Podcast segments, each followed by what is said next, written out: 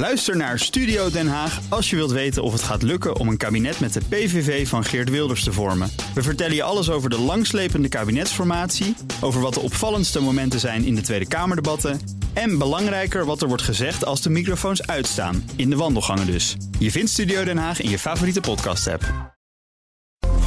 BNR Beurs wordt mede mogelijk gemaakt door Bridge Fund. Make money smile. BNR Nieuwsradio. BNR Beurs. Wesley Weerts, Jelle Maasbach. Een kakelverse BNR-beurs van ons voor jou. Het is woensdag 25 oktober, de dag dat de week doormidden is ook de dag dat ASML de woningmarkt uit het slop gaat trekken. Dat ze tot 2040 willen gaan helpen bij de bouw van betaalbare woningen in de regio. ASML wordt niet ineens zelf een soort bouwbedrijf. Ze willen vooral woningbouwprojecten gaan steunen door de financiële risico's die er voor ontwikkelaars zijn wat weg te nemen. De HX komt amper van zijn plek, eindigt boven de 722 punten en bovenaan staat die andere chipmachinemaker. Dan heb ik het natuurlijk over ASMI. En dat wint bijna 6% Het was een hele hele, hele drukke dag met extreem veel kwartaalcijfers. Ja, en om jou en ons daarbij te helpen is hier Stefan Kastelein van Een Vermogensbeheer. We gaan het zo hebben over twee techreuzen, Alphabet en Microsoft. En die laatste, die springt eruit. The Azure Cloud Unit really hitting it out of the ballpark in terms of beating expectations. There's a lot of demand for AI products and that is prompting a lot of Microsoft posting its strongest sales growth in six quarters. Ja, dat zo. Maar eerst, Wes, hadden we al gezegd dat er veel kwartaalcijfers eh, waren. Ja. We proberen ze allemaal te bespreken. De een natuurlijk wat uitgebreider dan de ander. Maar waarmee wil jij uh, beginnen? Nou, ik kreeg vandaag een beetje een uh, déjà vu momentje. Want dat er eerst Adyen in korte tijd meer dan de helft van zijn beurswaarde verloren heeft. Dat gebeurde een tijdje mhm. terug. Implodeert nu de koers van een Franse concurrent. En de aandelen van betaalbedrijf Worldline dalen op één dag met zo'n 60 procent. En dat is de grootste koersval ooit voor het bedrijf. Nou ja, dat regelt het betaalverkeer, lijkt qua diensten ook op Adyen. En ook de aanleiding is vergelijkbaar, want ook Worldline verlaagt zijn doelen voor dit en volgend jaar. En dat heeft dan weer te maken met de haperende economie en dan in het bijzonder die van Duitsland. En Duitsland is dan weer een belangrijke markt voor dat bedrijf. Consumenten zijn even uitgekocht en dat raakt de groei en winstgevendheid van Worldline. Ja, en die slechte boodschap trekt niet alleen de eigen beurskoers omlaag, maar sleurt ook andere betaalbedrijven mee. Zo verliest, ja, daar heb je hem weer, Adyen. Ja, opnieuw, er ging zelfs even meer dan 10% van het aandeel af. Maar Stefane, is dat nou terecht of reageren beleggers uh, ja, een tikkeltje overdreven? Ja, wat Worldline betreft inderdaad min 60%. Dat is toch wel nergens gezien. Het is wel zo, de vrije kaststroom bij dat bedrijf is 40% lager dan wat ze zelf vooropgesteld hadden. Dus uiteraard een bedrijf kan eventueel iets lager doen dan verwacht, maar echt 40% minder dan wat je zelf gezegd had dat je zou doen, dat is wel zeer ontgoochelend. En inderdaad, men verwijst specifiek naar Duitsland. Voor het Adyen is Duitsland in verhouding toch niet zo belangrijk. En bovendien lijkt het mij toch wel relatief bedrijfsspecifiek te zijn. Hè. Een bedrijf dat zo moeilijk kan inschatten wat zijn eigen cijfers zullen zijn. Dus ja, misschien dat het niet nodig is dat Adyen daarvoor nog eens een klap krijgt. Wil ik het nog even hebben over Snap. Moederbedrijf van Snapchat deed het eh, beter dan verwacht. Meer inkomsten, meer gebruikers. Ze zijn heel optimistisch over het vierde kwartaal. Maar ik viel over wat anders. Ze hebben 350 miljoen dollar uitgekeerd aan personeel. Die kregen aandelen. Mhm. En dat is vrij bizar, want hun winst is er niet. Ze hadden een verlies van honderden miljoenen. Ja, snap je dat, uh, Stefan, dat ze hun personeel zo in de watten leggen? Is dat uit te leggen aan uh, aandeelhouders? Het is eigenlijk onlogisch. Hè? Het is eigenlijk onlogisch. Het is natuurlijk een heel bizar bedrijf. Hè? Ik herinner me toen het naar de beurs ging, dat was eind 2018, was iets van een kleine 10 dollar. Dat is, het aandeel is op gestegen naar 80. Hè? Dus uiteraard, mensen die opties hadden of die, uh, laten we zeggen, aandelen hadden, hebben toen geweldig gedaan. We zijn dus terug naar 10 gegaan. In heel die periode is eigenlijk nooit heel veel winst gemaakt. Dus het is inderdaad. Uh, maar ja, natuurlijk mensen die aandeelopties hebben, die die bewegingen hebben meegemaakt. Ja, die hebben dan waarschijnlijk toch wel geld verdiend. Hè. Zo gaat het dan. Hè. Ik noemde het al even. ASMI, de chipmachinemaker, kwam ook met cijfers. En daar kan ik eh, kort over zijn. De omzet was boven verwachting hoger dan vorig jaar. Ja, het aantal orders was veel hoger dan waarop was gerekend. Dus ondanks een lastige chipmarkt, best een prestatie. En dat geldt ook voor de marge. Ook die was hoger dan de markt had verwacht. Kortom, prima cijfers. Zeker prima cijfers. En de toekomst? Nou, ASMI geeft wel aan dat de vraag naar chips nog altijd zwak is. Dus oh. ook de vraag naar die machines om die dingen te maken, dat blijft ook voorlopig laag. Ja, en het is ook nog niet duidelijk wanneer dat dan weer aan gaat trekken. Er kwamen nog twee Nederlandse bedrijven met de cijfers. Om te beginnen met KPN, dat door beleggers werd beloond voor de cijfers. Wat opvalt is dat ze meer verdienen met vast internet. Ze hadden flinke concurrentie, de omzet nam eerder nog af. Maar nu zijn er 17.000 nieuwe klanten bijgekomen. Jort CEO Joost Voorwerk. We zijn al jaren aan het investeren en je ziet nu de groei komen uh, waar we op sturen. Dus ik ben heel blij met die omzet. EBITDA groeit ook mooi. En onze klantenbestanden beginnen echt te groeien. En dit is ook het eerste kwartaal dat we echt een opstap maken in uh, breedband, internetklanten. Nou ja, dat wil ik heel graag uh, doorzetten. Dan AXO, daar ging de koers flink naar beneden. Beleggers die werden niet blij van de resultaten. In het tweede kwartaal daalden de verkopen. In het derde kwartaal was de vraag naar verfpotten vlak. Maar wat vooral opvalt in de cijfers is dat AXO drijft op die prijsverhogingen.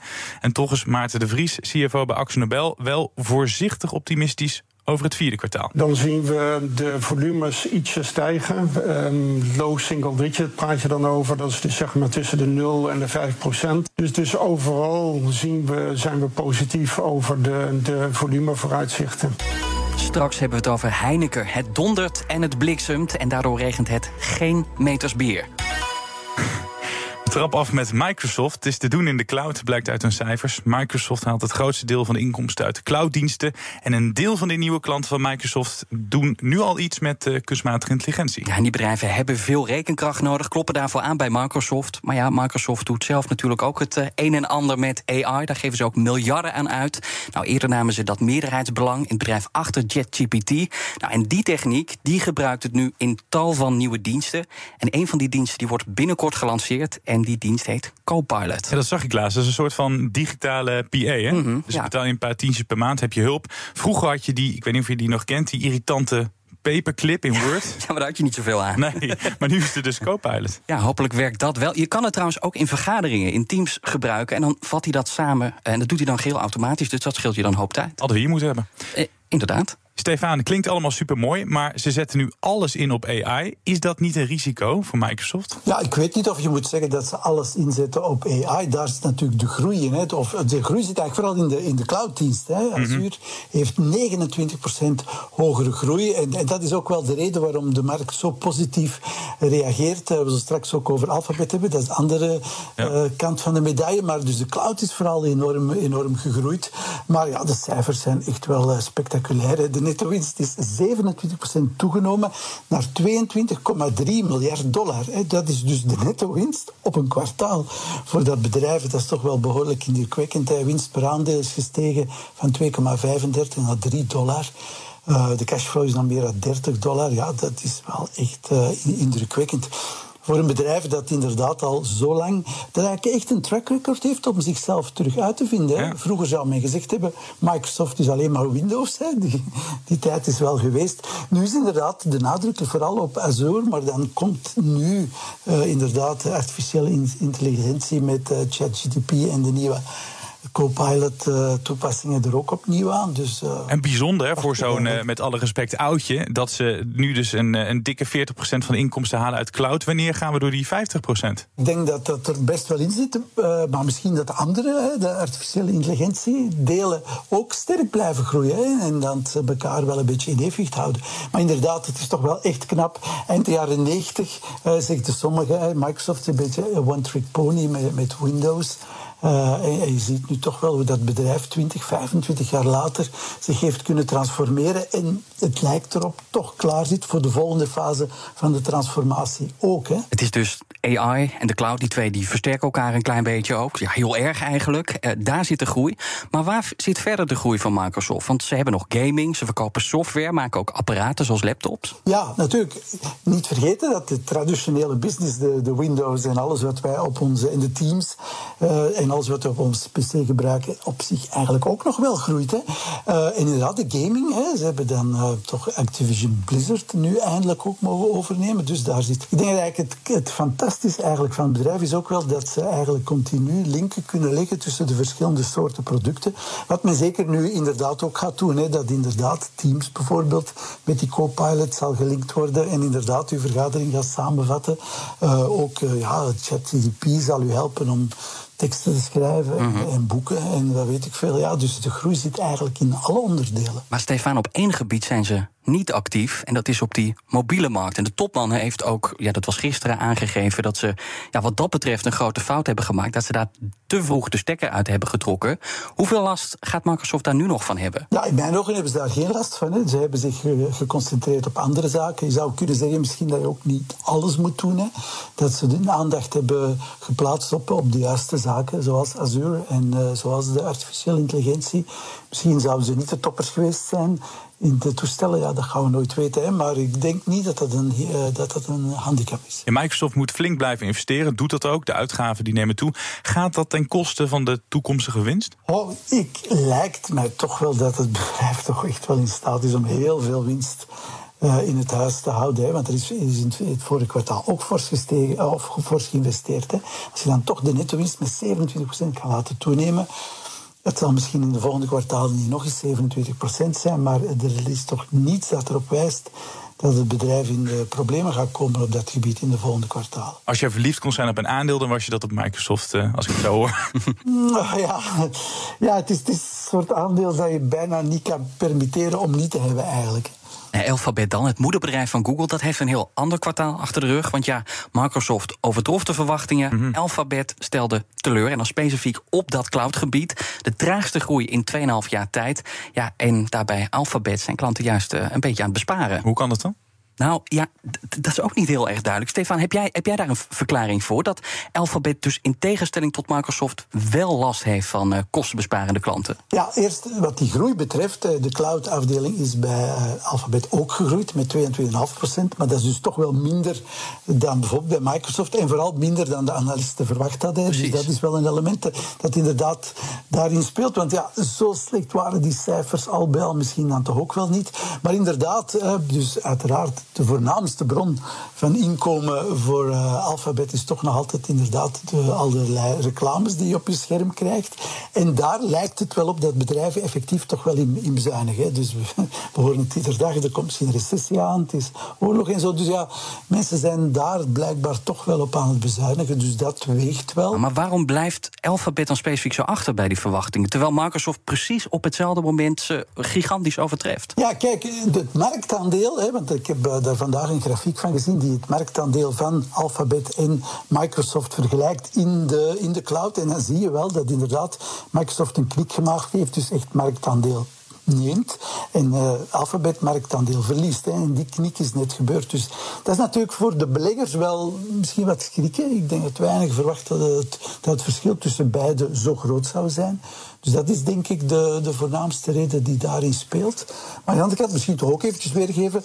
Het aandeel Alphabet is dit jaar nog altijd wel fors gestegen. Hè. We stonden begin dit jaar misschien 90 of een beetje meer dollars. En vandaag, met die daling bij, staan we altijd 127 dollar. Dus het is ook in mijn ogen altijd niet dramatisch slecht, hè, maar het is minder dan verwacht. Ja, maar toch. 9% op dit moment vanaf. Dat is best ja, wel een, een afstraffing ja, van, van je welste. De, de, markt, de, de, markt zorgt wel voor een afstraffing. Maar ik zeg het, hè, dus zelfs als je de rekening houdt dat het 9% lager is, hè, dus ja. dan staat het vandaag, ik zie nu, hè, 127 dollar.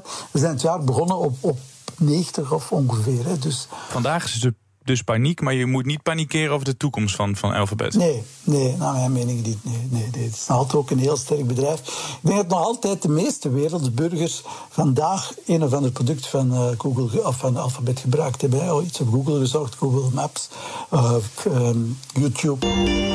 BNR Beurs. Wall Street dan, weinig optimisme daar. De Dow Jones verliest 0,1% De S&P 500 staat 1,2% lager. En de Nasdaq bijna 2% Dan even de standen nog ja, van Microsoft uh, staat 2,8% in de plus. En Alphabet dus op dit moment 9% naar beneden. Ja, het is ook een fonds wat gigantisch veel waard is. Dus ja, het is een beetje scorebordjournalistiek. Maar uh, verliezen even meer dan 100 miljard aan beurswaarde. Nou, dan heb ik nog een bedrijf dat niet in de tech zit. Een ouderwetse vliegtuigbouwer, Boeing. En dat maakt nog altijd verlies. Maar het is wel minder dan eerder. Maar veel belangrijker dan dat, er zijn productieproblemen. En wel bij een van de paradepaardjes, de 737-toestellen. Nou, eerder werd gerekend op 400 tot 450 nieuwe vliegtuigen. Ja, en dat worden er tientallen minder. Alleen kijken naar de beurskoers, dan hadden beleggers hier al een beetje rekening mee gehouden. Want het aandeel staat toch in de plus en krijgt er een half procent bij. BNR Beurs. Heineken verkocht opnieuw minder bier. Vooral in Europa had de bierbrouwer het lastig, naar eigen zeggen vanwege het slechte zomerweer. Toch steeg de omzet in het derde kwartaal, maar dat enkel en alleen door het bekende trucje, het verhogen van de prijzen. Ja, opvallend, het aandeel Heineken staat uh, hoger, terwijl het minder bier verkoopt. Hoe komt dat, Stefan? Ja, ik denk dat al bij al misschien minder, eh, dat men minder verwacht had. En dat ze inderdaad toch wel in staat zijn geweest om die prijzen te verhogen. Hè. Want uh, men verwijst nu naar duurdere grondstoffen, maar de mhm. afgelopen periode zijn veel grondstoffen eigenlijk eerder in prijs gedaald. Dus als je dan nog je prijzen kan verhogen, is toch wel netjes. Hè. Dus ik vind dat op zich wel mooi gedaan. Wat me wel opvalt, Vietnam, dat was het vorige kwartaal ook al eh, een probleem. Um, dat was een van de winstgevende markten, daar loopt het niet goed. En toch houdt Heineken vast aan die winstverwachting voor de rest van het jaar. Is dat wel realistisch? Ja, ik denk dat, uiteraard is het niet zeker, maar dat men er durft van uitgaan dat men die prijsverhogingen die men gedaan heeft, dat men die zal kunnen vasthouden. Eh, en dus anderzijds, dus de kosten zijn dan niet meer verder aan het oplopen, de grondstoffenprijzen zijn niet meer aan het stijgen, of zelfs hier en daar aan het dalen. Dus dat men ervan uitgaat dat men die, die marges inderdaad uh, zal kunnen houden. Al kwartalenlang uh, daalt de bierverkoop. We zagen ook bij AXO, die moeten het dan echt hebben van die, van die prijsverhogingen. Wanneer gaan we weer ouderwetse groei zien bij Heineken? Dus dat ze echt veel meer bier gaan verkopen. Ja, dat is natuurlijk wel een beetje een moeilijkere. Ik volg uiteraard ook AB InBev, dus de, de grote concurrent, de Belgische concurrent. En dat is natuurlijk ook al een hele tijd zo. Hè. Dus er is eigenlijk geen groei van de totale bier, bierconsumptie. Um, en behalve bepaalde niches, hè, bepaalde nicheproducten die, die, die het wel goed doen, maar die dan natuurlijk wel hogere marges hebben. Hè. Dus ik, uh, ik denk dat dat het doel moet zijn om inderdaad meer en meer specialty beers te hebben met hogere marges. En zo misschien niet in volume te groeien, maar wel in marge. Ja, zegt een Belg die van speciaal bier uh, houdt natuurlijk. maar is er, is er nog een, een, een, een, een, gouden greep? Kunnen ze nog iets doen om die groei aan te zwengen? Het heeft ook iets treurigs natuurlijk dat je alleen maar met prijsverhogingen het kwartaal kan redden steeds. Ja, dus eh, eigenlijk moet, laten we zeggen, de groei moet komen van, van het bier inderdaad specialer te maken. Van, van ja, misschien het over te gaan van het gewone pilsje naar inderdaad de speciale bieren, de mooie biertjes, de ja, de, de biertjes met een, eh, met, een, met een verhaal achter en dergelijke meer. En ik vond, eh, in het verleden was AB InBev daar vaak wel heel goed mee bezig. Hè. Dus ze hebben in Amerika een groot probleem gehad met uh, de Bud Light. Ja. Maar in de specialty beers op zich zijn ze dat verhaal wel heel mooi aan het opbouwen. En ik denk dat dat het juiste verhaal is dat je moet doen als bierproducent. Stefan, waar zijn al die bierdrinkers? Want ze zitten dus niet bij Heineken, ze zitten ook niet bij AB InBev. Zijn die allemaal gestopt met drinken? Nee, nee. Dus bijvoorbeeld wat in Amerika zeker en vast gebeurd is. Uh, een deel van de mensen die uh, Bud Light uh, weg hebben gelaten, die, die kopen dan het, het Mexicaanse bier. Hè? Dus ik denk, ja, het behoort tot de groep van, van de coronabeers in feite. Constellation Brands. Dus, ja, ja, inderdaad. Daar, daar zijn ze naartoe gegaan. Of, of een deel is daar toch naartoe gegaan. En ook ja, naar, naar, naar andere speciale bieren. Hè. In België hadden we vroeger een beursgenoteerd bedrijf, dat heette Duvel. Hè, je kent dat bier misschien Zeker. wel. Uh, dus de eigenaars hebben Duvel dan van de beurs gehaald. Jammer genoeg, want Duvel groeit heel, heel goed hè, wereldwijd. Hè. Dus er is steeds meer vraag naar die ja, speciale bieren, hè, zoals Duvel, die een eigen verhaal hadden. Maar jammer genoeg kunnen we niet meer in Duvel beleggen, want het is van de beurs gehaald. Nou, de naam is al een paar keer gevallen. AB InBev komt later deze maand met cijfers. Wat voorspellen die cijfers van Heineken nou voor de cijfers van AB InBev? Misschien even weergeven. AB InBev heeft het de afgelopen jaren veel minder goed gedaan uh, dan Heineken. En dat is misschien het goede teken dat je misschien toch een herstel kan verwachten. Uh, vandaag gaat de koers inderdaad toch een beetje in dat verhaal naar boven. 31 oktober zijn de cijfers. Zouden misschien toch wel behoorlijk kunnen zijn. Het probleem blijft in Amerika het slechte imago rond die, die Bud Light, omdat men ja, dat biertje gestuurd heeft naar een influencer die tot een beetje de woke-kant hoort. En daar zijn veel Amerikanen heel boos om. Maar wat gaat AB InBev nu doen? Ze gaan kooigevechten in Amerika sponsoren. Oh. De Ultimate Fighting Championship. Dus de echte hardlines, de anders. Ja, dus, en misschien, wie weet, het marketing is heel belangrijk in de biersector dat uh, de, de, mensen die niet, niet meer, of die boos waren, dat ze een beetje woke werden, nu met de Ultimate Fighting Championships toch weer gepaaid zullen worden. En misschien toch weer voor Bud en de andere bieren van AB InBev zullen kiezen. Nou, ik ben eh, heel benieuwd. Ook morgen worden beleggers, analisten en wij van BNR Beurs weer met veel kwartaalcijfers om de oren geslagen. Zoals met de resultaten van Unilever. Dat is inmiddels een Brits bedrijf, bekend van merken als Dove, Knorr, Rexona en Magnum. En Unilever heeft een erehoogtehouder. Want in de eerste helft van dit jaar stegen omzet en winst door prijsverhogingen. Concurrent Procter Gamble liet een paar dagen geleden al zien dat dat ook in het derde kwartaal lukte. En nu is het de beurt aan Unilever. Verder komen Besi, Fugo en Arcadis met cijfers. Maar het is vooral wachten op die slotbel op Wall Street. Want dan komt namelijk Amazon nog met de resultaten. En wat daar interessant is, is of die webwinkelgigant de verkopen op peil houdt. Zeker nu consumenten wat voorzichtiger worden. Dit was de BNR-beurs van woensdag 25 oktober. Wij werden overspoeld met kwartaalcijfers. Jij ook. Maar hopelijk ben je door deze uitzending wat wijzer geworden. De aflevering waarin het ging over de stunt van Microsoft... en de tegenvallers bij Alphabet, ook Axo en Heineken... die de omzet probeerden te redden met het duurder maken van hun blikken. De een blikken verf, de ander blikken bier. Ook de uitzending waarin het ging over fintechbedrijven die in nood zitten... en een bedrijf dat ondanks een dik verlies cadeautjes wil uitdelen aan het personeel. En wij danken beide Stefan Kastelein van Eén Vermogensbeheer. Zeker. En morgen zijn we er weer. Tot morgen. Tot morgen. BNR Beurs wordt mede mogelijk gemaakt door Bridge Fund. Make money smile. Ook Diana Matroos vind je in de BNR-app. Ja, inderdaad. Je kunt live naar mij luisteren tijdens de Big Five. Ook handig in de BNR-app. Breaking nieuwsmeldingen, maar ook het allerlaatste zakelijke nieuws. En je vindt in de app alle BNR-podcasts, waaronder Wetenschap Vandaag. Download nu de gratis BNR-app en blijf scherp.